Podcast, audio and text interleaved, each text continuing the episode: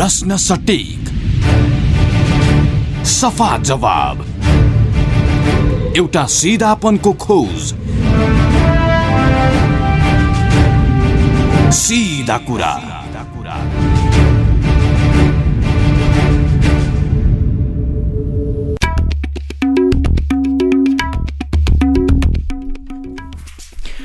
नमस्कार कार्यक्रम सिधा कुरामा यहाँहरूलाई स्वागत छ। म सुशील खतिवडा शनिबार बाहेक हरेक दिन बिहान यसै समयमा आउने कार्यक्रम सिधा कुरामा हामी समसामयिक राजनीतिक आर्थिक लगायत विभिन्न विषयमा फरक व्यक्तिसँग हरेक दिन कुराकानी गर्छौँ। तपाईँ कार्यक्रम सिधा कुरा काठमाडौँमा capital FM ninety two point four megahertz पूर्वाञ्चलमा radio Sarangi one o one point three megahertz र पश्चिमाञ्चलमा पनि radio Sarangi ninety three point eight मेगाहरसहित देशभरका अन्य एफएम स्टेसनहरूबाट पनि एकैसाथ सुन्न सक्नुहुन्छ। र कार्यक्रम सिधा कुरा तपाईँले सिएफएम अनियर डट कम र रेडियो सारङ्गी डट कमबाट पनि विश्वको जुनसुकै ठाउँमा रहेर सुन्न सक्नुहुन्छ। आज हामी कार्यक्रममा सरकारको काम कारबाही सहित कर्मचारी समायोजन अध्यादेशका विषयमा रहेर कुराकानी गर्नेछौँ।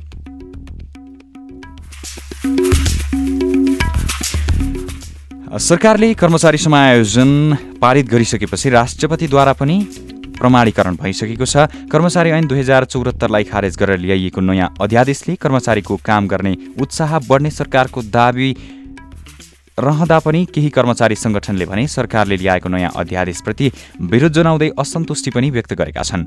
यस्तै सरकारले अहिले भएका एक लाख सत्र हजार कर्मचारी मध्ये केन्द्रमा पैँतालिस हजार प्रदेशमा एक्काइस हजार र स्थानीय तहमा सन्ताउन्न हजार गरेर समायोजनको प्रक्रियालाई अगाडि बढाइरहेको छ। सरकारले पुस एघार गतेदेखि एक्काइस दिनको समय दिएर कर्मचारीलाई समायोजनका लागि आह्वान गरेको थियो। यसअघि आएको ऐनमा कर्मचारीहरू समायोजनमा जान नमानेपछि सरकारले नयाँ अध्यादेश मार्फत थप एक तहमाथिको सेवा सुविधा दिएर समायोजन गरिरहेको छ। यसलाई थप सहज बनाउन अनलाइन प्रणाली पनि अपनाइएको छ। यी र यस्तै विविध विषयमा कुराकानी गर्न आज हामीसँग हुनुहुन्छ सङ्घीय मामिला तथा सामान्य प्रशासन मन्त्री लालबाबु पण्डित। मन्त्रीज्यू यहाँलाई कार्यक्रम सिधा कुरामा हार्दिक स्वागत छ। धन्यवाद। अब कर्मचारी समायोजनको काम कहाँ पुग्यो? यस विषयबाटै सुरु गरौँ जानकारी गराइदिनुहोस्। कर्मचारी समायोजनको काम अहिले चाहिँ उहाँहरूले अनलाइन फारम भर्ने अन्तिमतिर पुगेको छ। र अहिले हिजोसम्म बहत्तर हजारभन्दा बढीले अनलाइन फारममा इन्ट्री भइसकेको अवस्था छ। र अब भोलि अन्तिम दिन भएको कारणले गर्दाखेरि भोलिसम्म चाहिँ सम्पूर्ण राष्ट्र सेवक कर्मचारीहरूले चाहिँ आफ्नो इच्छा चाहिँ जाहेर गर्न अनलाइन मार्फत इच्छा जाहेर गरिसक्नुहुन्छ भन्ने विश्वास जसरी यो एक लाख सत्र हजार कर्मचारी मध्ये तपाईँले बहत्तर हजारले जुन समायोजन प्रक्रिया रोजिसके अनलाइन मार्फत दर्ता गरिसके भनिरहँदाखेरि चाहिँ जुन यो बिचमा रहेका अन्य कर्मचारीहरू हुन्छन् नि ती कर्मचारीलाई चाहिँ कसरी पदपूर्ति गर्ने भन्ने विषयमा पनि छ। यो कसरी पदपूर्ति हुन्छ? स्थानीय तहमा जुन उहाँहरूलाई पहिल्यै दिइसकिएको छ। त्यस कारणले स्थानीयको अहिले सबै यसमा पर्दैन। त्यस कारणले गर्दाखेरि उनासी हजार कर्मचारीको निजामतीको दरबन्दी रहेको एक र चाहिँ अहिले चाहिँ एक लाख अडतिस हजारको भन्दा अलि बढी चाहिँ सङ्गठन संरचना मा चाहिँ राष्ट्र सेवकको आवश्यकता रहेको। र धेरै पदहरू अहिले खाली रहेकोले गर्दा यो समायोजन मा जुन इन्ट्री भएको देखिन्छ यो करिब करिब मलाई लाग्छ अस्सी प्रतिशतभन्दा बढी इन्ट्री भइसकेका छन्। र अब भोलिसम्ममा मलाई लाग्छ यो नाइन्टी फाइभ पर्सेन्टभन्दा बढी चाहिँ इन्ट्री भइसक्नुहुन्छ भन्ने मेरो विश्वास छ। र हामी त चाहन्छौँ सयमा सय प्रतिशतै इन्ट्री होस् भन्ने चाहिरहेछौँ। तर इन्ट्री भइसकेकाहरूको अब विश्लेषण गरेर उहाँहरूलाई पोस्टिङ गर्छौँ यो समय सक्न साथ मह्म, त्यस पश्चात चाहिँ उहाँहरू चाहिँ पोस्टिङ भएको एक्काइस दिनभित्र आफ्नो कार्यथलोमा काम सुरु गर्ने गरिसक्नु पर्ने हुन्छ। त्यस कारणले गर्दाखेरि अब आधिकारिक ट्रेड युनियनसँग पनि एक किसिमले सहमतिमा उहाँहरूले हस्ताक्षर गरेर अध्यादेश लगायत सबै सबै विषयहरूमा चाहिँ छलफल भएर टुङ्गिसकेको विषयवस्तु भएकोले गर्दाखेरि यसमा अब कुनै अप्ठ्यारो महसुस गर्नुपर्ने स्थिति छैन। सरकारले वृत्ति विकासको सम्पूर्ण ढोकाहरू खुला गरिदिइसकेकै छ। प्रोत्साहित बनाउनको निम्ति स्तर उन्नति र त्यसपछि ग्रेड थप गरेर पठाउने कुरा गरिरहेकै छ। त्यसपछि रिटायरमेन्ट पश्चात चाहिँ उहाँहरूको जो निजामती राष्ट्र सेवक हिजो केन्द्रीय प्रणाली अन्तर्गत हुनुहुन्थ्यो। उहाँहरूको सम्पूर्ण जिम्मेवारी चाहिँ सङ्घीय सरकारले लिइसकेको अवस्था भएकोले गर्दाखेरि हामी सङ्घीय प्रणाली अन्तर्गत प्रशासनिक व्यवस्थापन मा लागेका छौँ र त्यसको झन्डै झन्डै अन्तिम चरणमा हामी हौँ र अन्तिम चरणको रूपमा संविधानले दिएको समायोजन हो। समायोजन तिनै तहमा एकपटकलाई गर्ने भनिएको हो। जसरी यो हामी कम्प्लिट गरेर अब चाहिँ थप जनशक्ति चाहिँ अपुग हुन्छ। त्यो थप अपुग जनशक्ति चाहिँ अब केन्द्रले केन्द्रकै र चाहिँ प्रदेशले प्रदेशकै र स्थानीय तहहरूले स्थानीय तह स्तरबाट नै भर्ना प्रक्रिया सुरु हुने भएकोले गर्दाखेरि खेरि सम्पूर्ण व्यवस्थापन हामी छिट्टै कम्प्लिट गर्दैछौँ। जसरी तपाईँले यो ट्रेड युनियन कर्मचारी ट्रेड युनियनहरूसँग पनि सहमति गरेरै अध्यादेश ल्याइएको छ भनेर यो समायोजनको प्रक्रियालाई अगाडि बढाइरहेको छ भनिरहँदाखेरि चाहिँ विभिन्न यी कर्मचारी सङ्गठनहरूले असन्तुष्टि जनाउँदै विरोध पनि गरिरहेका छन् नि। किन? अब यो चाहिँ अब हामी बहुलवादी प्रणाली अन्तर्गत छौँ। राजनीतिक रूपमा चाहिँ कर्मचारीले आफ्नो अभिव्यक्ति चाहिँ कामको सन्दर्भमा राख्नु पाइँदैन। र अर्को कुरा के हो भने विगतमा केही चाहिँ यो विभिन्न ट्रेड युनियनहरू र विभिन्न सङ्गठनहरू चाहिँ बने। र अलिकति जस जुन ट्रेड युनियन को जुन सङ्गठनको वैधानिकता छैन। ती वैधानिक नभएका सङ्गठनहरूको विरोधको कुनै अर्थ छैन। जस्तै अब कि यो समायोजनका लागि जसरी तिन तह तोकिएको छ होइन? पहिले त पहिलो तहमा त वरिष्ठ कर्मचारीलाई प्राथमिकता दिएको छ। दोस्रो तहमा कर्मचारीले रोजेको स्थान र तेस्रो तहमा कर्मचारीको घर पाएक पर्ने स्थान भनेर भनिएको छ। यो प्रक्रिया चाहिँ कतिको वैज्ञानिक छ? तपाईँलाई कस्तो लाग्छ? यसको व्यवस्था चाहिँ कतिको सहज हुन्छ त? हामीले सकेसम्म बढी वैज्ञानिक प्रविधियुक्त कामको आवश्यकता र त्यसमा पनि उहाँहरूको आफ्नो प्राथमिकता इच्छा जाहेर गर्नु भनेको प्राथमिकता नै हो। त्यसलाई लिएरै अगाडि बढ्दैछौँ। त्यस कारणले गर्दाखेरि हिजोको प्रणालीबाट नयाँ प्रणालीमा चाहिँ हामी रूपान्तरण हुँदैछौँ। नयाँ प्रणालीमा रूपान्तरण हुँदाखेरि आशङ्काहरू उठ्नु अस्वाभाविक होइन। तर उठेका सबै आशङ्काहरूलाई हामी चाहिँ समाधान यसरी हुन्छ भनेर हामी दिँदै अगाडि बढिरहेका छौँ र पुरानो ऐन कानुन ले अब गाइड गर्दैन। संविधान नयाँ आइसकेपछि नयाँ संविधान अनुरूपको ऐन कानुन बन्ने कुरा छँदैछ। सङ्घीय निजामती सेवा ऐन अहिले लोकसेवा आयोगमा परामर्शको निम्ति गएको छ। र सम्भवतः यही हप्ता वा अर्को हप्ताभित्रमा चाहिँ हामी संसदमा सङ्घीय निजामती सेवा ऐन चाहिँ सरकारले चाहिँ विधेयकको रूपमा प्रस्तुत गर्छ। र आवश्यक ऐन कानुनहरूमा पनि परिमार्जन गर्दै गइरहेको सन्दर्भमा परिवर्तनलाई आत्मसात गर्नु जसरी सम्पूर्ण राष्ट्र सेवकहरू अ, हरूको जि- जिम्मेवारी जनताले परिवर्तनलाई लाई अँगालेर अनि चाहिँ राजनीतिक रूपमा परिवर्तन स्थापित भइसकेपछि प्रशासनिक रूपमा परिवर्तन स्थापित नहुने भन्ने कुरै उठ्दैन। त्यस कारणले गर्दाखेरि चाहिँ यो प्रशासनिक रूपमा पनि हामी परिवर्तनलाई संस्थागत गर्ने सन्दर्भमा नै हामीले चाहिँ तिनै तहको व्यवस्थापन सङ्घीय प्रदेश र स्थानीय तहको व्यवस्थापन गरेर अगाडि बढ्दैछौँ र प्रशासनिक व्यवस्थापन छिट्टै समाप्त।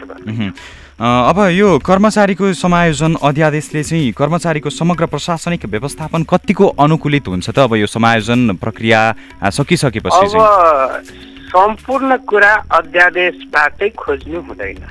अध्यादेश एक पटकको निम्ति गरिएको हो र समायोजनको निम्ति अध्यादेश ल्याइएको हो र यसलाई मूल रूपमा सङ्घीय निजामती सेवा ऐन र त्यसपछि लगत्तै चाहिँ प्रादेशिक निजामती सेवा ऐन स्थानीय सेवा ऐनहरू बन्छन् र त्यस मार्फत नै चाहिँ अझै विस्तृतीकरण भएर र वैधानिकता पाउने स्थिति हुन्छ। त्यस कारणले गर्दाखेरि सबै कुरा एकै ठाउँबाट प्राप्त गर्ने स्थिति चाहिँ हुँदैन। तैपनि हामीले चाहिँ चाहिँ आवश्यक प्रक्रियाहरू र आवश्यक व्यवस्थापन चाहिँ अध्यादेशमा राखेकै छ। यो प्रशासन संयन्त्रमा खटिने कर्मचारीहरूले अझै पनि समायोजन प्रक्रियामा अटेर गरिरहेका छन् होइन? यो अवस्थामा चाहिँ सरफा सरकारले सार्वजनिक सेवा प्रवाह सरल र सहज र पहुँचयोग्य बनाउन चाहिँ के गर्नुपर्छ? के गर्छ त?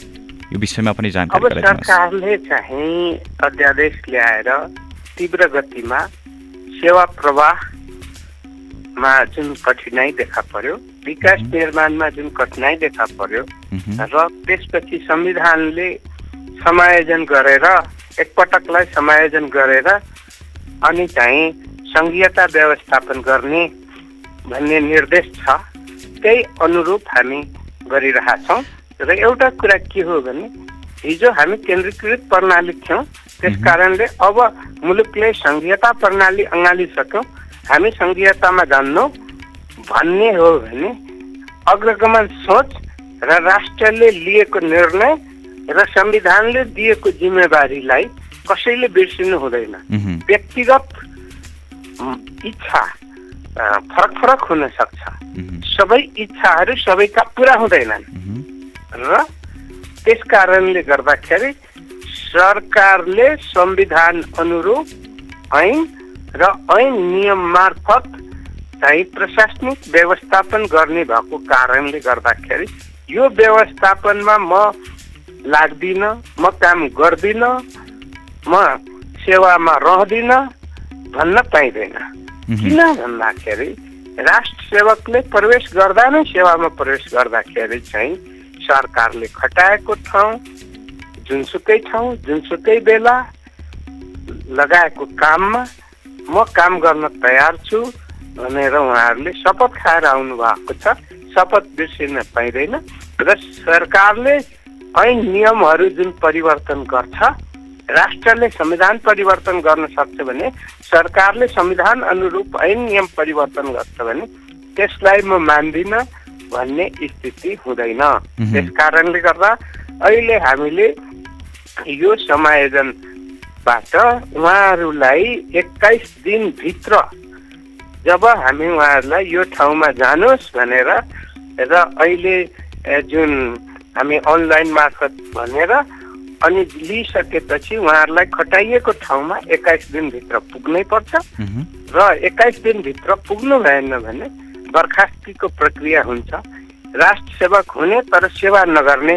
ने र खटाएको ठाउँमा नजाने ने र ऐन कानुनलाई पालना गरेर आफ्नो जिम्मेवारी पुरा नगर्ने हो भने राष्ट्र सेवकै हुन सक्दैन। त्यस कारणले गर्दा यसमाथि कुनै प्रश्न सन्तुष्टि असन्तुष्टिको कुरा होइन। यो कामको कुरा हो यो आवश्यकताको कुरा हो। र यो जिम्मेवारी वहन गर्ने कुरा हो। त्यसमा चाहिँ म गर्छु या गर्दिनँ भन्ने प्रश्नै गर्न नपाइने भएकोले गर्दाखेरि यतातर्फ चाहिँ हामी बढी अल्म लिनुको आवश्यकता छैन। जस्तै यो विधेयकमा त कर्मचारी तन्त्रमा व्याप्त राजनीतिकरणलाई रोक्न सक्ने क्षमता छैन भनेर पनि आलोचना भइरहेका छन्। यो चाहिँ के छ? अब यसमा चाहिँ हामीले चाहिँ यो अध्यादेशबाटै सबै कुरा ल्याएका छैनौँ। र सङ्घीय निजामती सेवा ऐन चाहिँ आउँछ। र त्यसमा धेरै कुराहरू हामी ल्याउँछौँ। र अर्को कुरा के हो भन्दाखेरि चाहिँ हामीले चाहिँ राजनीतिकरणको कुरा भन्नुभयो भने अनलाइनबाट हामीले सबै काम गर्न सुरुवात गरेका छौँ। अनलाइनले को हो जो को पुरको को कुन पार्टी कुन के यो बहुदलीय प्रणालीमा आस्था राख्न पाइन्छ। तर कर्मचारीले म यो पार्टीको हुँ भनेर पार्टीगत काम गर्ने कुरा होइन पार्टीगत सोच राखेर काम गर्ने कुरा पनि होइन। त्यस कारणले गर्दाखेरि राष्ट्रको जिम्मेवारी पुरा गर्ने अहिले म मन्त्री छु म एउटा पार्टीको हुँ तर मैले पार्टीको काम गर्ने हो कि राष्ट्रको काम गर्ने हो। सरकार छ प्रधानमन्त्रीजी हुनुहुन्छ प्रधानमन्त्रीजी पार्टीको विधान अनुसार काम गर्ने हो कि नेपालको संविधान अनुसार काम गर्ने। हो यही कुरा बुझाइ कतिपय र पत्रकार मित्रहरूमा पनि केही बुझाइको को चाहिँ गलत बुझाइको कारणले गर्दाखेरि कहिले काहीँ भ्रमहरू सिर्जना भएका छन् त्यस्तो भ्रममा चाहिँ लाग्नु आवश्यक छैन। अब मैले थोरै अर्को प्रसङ्गतिर लागेँ। जस्तै अहिले भइरहेको जुन दस महिनाको अवधि छ सरकार गठन भएको दस महिना भइसक्यो। यो अवधिमाथि सरकारका काम कारबाही त्यति धेरै प्रभावकारी नभएको भन्दै पनि विभिन्न आलोचना हुने गरेका छन्। पार्टीभित्रैबाट पनि र प्रतिपक्षबाट पनि आलोचना हुने गरेका छन्। के रहेको छ यो? तपाईँको बुझाइ के छ? सरकारले। नयाँ संविधान आएपछि नयाँ चुनाव आएपछि अनि नयाँ प्रशासनिक व्यवस्थापन गर्दै अगाडि बढिरहेको छ। र जे राष्ट्रको स्थिति छ त्यही स्थितिबाट कामलाई अगाडि बढ- बढाउँदैछ। नकारात्मक कुरा चाहिँ मात्र बोक्नुपर्छ भने नेपालमा प्रतिपक्षीहरूको अलिकति सोच हुन्छ त्यस कारणले नकारात्मक कुरा चाहिँ बोक्नु आवश्यक छैन र सकारात्मक रूपमा चाहिँ सल्लाह सहयोग गर्नु आवश्यक छ। त्यस कारणले गर्दाखेरि हो हामी पनि भनिरहेछौँ सयमा सय प्रतिशत हामी पनि सन्तुष्ट छैनौँ। तर के हो भने ने अहिले सरकारले लिएको दिशा कुनै पनि हालतमा मा चाहिँ ठिक बाहेक विकल्प देखिक छैन। र मनको इच्छा मन यति छिटो दुगुर्छ र। छिटो छिटो परिवर्तन हुन्छ त्यसरी नै नै व्यवहार त्यति छिटो मन अनुसार परिवर्तित भएर चल्दैन। त्यस कारणले गर्दाखेरि सरकारले जुन समय भित्र जुन टार्गेट लिएको छ लक्ष्य लिएको छ त्यो लक्ष्य पुरा गर्छ र पुरा गरेरै नेपालीलाई हामी सुखी नेपाली समृद्ध नेपाल बनाउने अभियानमा लागेका छौँ। यसमा कतिपय आउँछन् कुनै बेला विसङ्गति विकृतिहरू पनि आउँछन्। विसङ्गति विकृतिहरू आयो भने त्यसलाई दण्डित गरेर हामी अगाडि बढ्छौँ बढिरहेकै छौँ। यो निरन्तर प्रक्रिया हो र यो प्रक्रियामा मा चाहिँ केही पनि भएको बेलामा चाहिँ कुनै पनि घटना घट्दैन र त्यसपछि त्यो घटनाविहीन चाहिँ कुनै पनि समय हुँदैन। त्यस कारणले गर्दाखेरि हामीले चाहिँ ठिकलाई ठिक ठिकलाई प्रोत्साहित गर्ने गलतलाई गलत र गलतलाई दण्डित गरेरै अगाडि बढ्छौँ। त्यस कारणले हाम्रो अहिले चाहना भावना नै के हो भन्दाखेरि जनताको इच्छा आकाङ्क्षालाई जुन हामीले हाम्रा प्रतिबद्धता मार्फत देशको कानुन मार्फत चाहिँ हामीले व्यवस्थापन गरिरहेछौँ र त्यसमा हामी सफल छौँ सफल अझै भएरै जानेछौँ भन्ने विश्वास छ। जस्तै तपाईँले त्यो दण्डित गरिरहने कुरा गरिरहँदाखेरि सुरक्षा संयन्त्रमा अलिकति केही फितलो भएको हो कि जस्तो पनि भन्ने केहीको बुझाइ छ? हरेक दिन जस्तो विभिन्न हत्या हिंसा बलात्कारका घटनाहरू हुने गरेका छन्। कि सुरक्षा व्यवस्था फितलो भएको हो? नयाँ सरकार आइसकेपछि? घटना आज मात्रै घट्या हो कि पहिला पनि घट्थ्यो? आज मात्रै घट्या हो कि पहिला पनि घट्थ्यो र कारवाही भएको या नभएको र कतिपय घटनाहरू अनुसन्धानमा केही समय लाग्ने र त्यो अनुसन्धानबाट दोषी प्रमाणित भएकालाई कारवाही गर्ने कि घटना घटना साथ चाहिँ आँखा चिम्लेर सबैलाई कारवाही गर्ने भने कहीँ हुन्छ? त्यस्तो नहुने भएकोले गर्दाखेरि कतिपय घटनाको तुरन्त चाहिँ कारवाही भइसकेको छ भने कतिपय घटना घटनाहरूको अनुसन्धान जारी छ र र अनुसन्धानबाट चाहिँ आएका का दोषी प्रमाणित भएकालाई दण्डित गर्ने कुरा छ। यसमा कुनै छैन। मन्त्रीज्यू अब भने हामी कार्यक्रमको अन्त्य अन्त्यतिर आइसकेका छौँ। अब अन्त्यमा सरकारका अबका काम कारबाही के कस्ता रहेका छन्? तपाईँको सुझाव के छ समग्रमा? बताइदिनुहोस् न। सरकारको दिशा ठिक छ र सरकारले चाहिँ अब विकासको निम्ति जुन बजेट चाहिँ छुट्याइएको छ त्यो बजेटको अझै रूप व्यावहारिक रूपमा धेरै यो पहिलो सङ्घीयता कार्यान्वयनको वर्ष भएकोले गर्दाखेरि फेरि रूपान्तरणको वर्ष भएकोले गर्दाखेरि फेरि जुन गतिमा काम हुनुपर्छ त्यो छिटो अलिकति व्यवस्थापनमा केही समस्या हो र त्यस अहिले यो सबै प्रशासनिक व्यवस्थापनहरू समाप्त गरेर लक्ष्यमा पुग्छौँ र म पूर्ण विश्वस्त हुन को निम्ति आग्रह गर्न चाहन्छु र निराशा त्यागेर आशावादी भएर हामी सबै मिलेर नेपाल बनाउँछौँ छौँ। यसमा सबैको साथ सहयोग आवश्यक छ। यति कुरा राख्दै बिदा चाहन्छु। धन्यवाद। हवस् मन्त्रीज्यू धन्यवाद। श्रोता कार्यक्रम सिधा कुराको निर्धारित समय सकिन लागेको छ। आज हामीसँग हुनुहुन्थ्यो सङ्घीय मामिला तथा सामान्य प्रशासन मन्त्री लालबाबु पण्डित। आज हामीले कार्यक्रममा सरकारको पछिल्लो काम कारबाही सहित कर्मचारी समायोजन अध्यादेशका विषयमा रहेर कुराकानी गऱ्यौँ र अब भने कार्यक्रम सिधा कुराको यो श्रृङ्खला यही सकिन्छ। भोलि बिहान यसै समयमा नयाँ व्यक्ति र नयाँ प्रसङ्गका साथ उपस्थित हुने नै छौँ। नमस्कार।